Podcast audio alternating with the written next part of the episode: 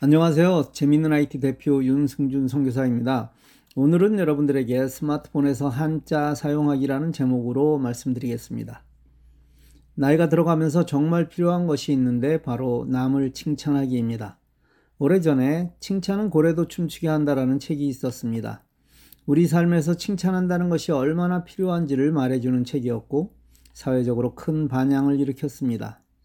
여러분은 얼마나 칭찬하고 계시나요? 칭찬보다는 늘 비난 혹은 비평 쪽에 가깝다고 한다면 멋진 어른보다는 고집센 늙은이로 불릴 가능성이 훨씬 큽니다. 주간 윤승준이 큰 도움이 된다는 칭찬을 받은 기억이 거의 없습니다. 그걸 말로 꼭 해야 하나? 모두가 그렇게 생각하고 있으니 너무 섭섭하게 생각하지 마시오 라고 하실 텐데 이런 말처럼 모순은 없습니다. 말로 하지 않는데 알 방법은 없습니다. 가장 가까운 부부끼리도 멋진 관계를 이어가는 방법은 늘 말로 격려하고 칭찬하는 것입니다. 물론 제가 이 일을 칭찬을 들으려 하는 것은 아닙니다만 저도 그런 격려가 필요한 평범한 사람입니다. 오늘은 스마트폰에서 한자를 쓰는 방법에 대해 알아보겠습니다. 먼저 여러분은 어떤 키보드를 사용하고 계시나요? 삼성폰을 사용하는 분은 기본적으로 삼성 키보드를 사용하실 테고 제 강의를 듣거나 주간 윤승준을 열심히 보신 분은 네이버 스마트보드를 사용하실 것입니다. 이 두 가지 어떤 것을 사용하신다 해도 한자를 사용할 수 있습니다. 아이폰 사용자는 스마트보드를 설치해서 사용하시면 됩니다. 먼저 삼성 키보드를 사용하는 경우입니다. 한자로 바꿀 글자를 한글로 입력합니다.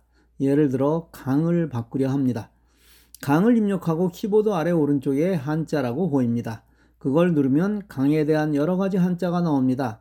그중 원하는 것을 선택하면 됩니다. 다음은 네이버 스마트보드입니다. 같은 방법으로 강을 쓰고 키보드 오른쪽 아래 마이크를 누르고 손을 떼지 않으면 한자가 보일 것입니다.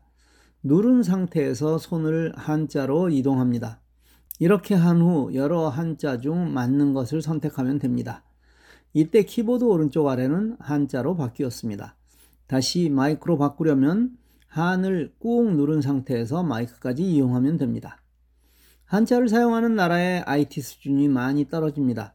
대표적인 나라가 중국과 일본입니다. 그 많은 한자를 입력하려면 일단 영어로 발음을 입력한 다음 원하는 단어를 선택해야만 합니다. 이건 정말 엄청나게 불편한 것입니다. 글을 쓸 때마다 세종대왕 할아버지에게 감사를 드립니다. 이렇게 IT 시대에 꼭 맞는 한글을 만들어 주셨기에 우리나라가 IT 최강국이 된 것입니다. 아래아 한글에서는 어떻게 한글로 바꿀까요? 예, 한글로 글자를 쓰고 F9 펑션 키를 누르면 한자가 제시되는데 그중 선택하면 됩니다. 여기서는 글자 하나하나가 아닌 단어로도 바꿀 수 있습니다. 즉, 최강이라고 쓰고 강 옆에서 F9을 누르면 최강에 대한 한자가 나옵니다. 언어는 시대에 따라 변합니다. 우리가 사용하던 맞춤법도 많이 사용하는 것에 따라 문법이 무시되며 바뀌고 있습니다. 한자어는 점점 줄어들 것이고 언젠가는 사라지겠죠.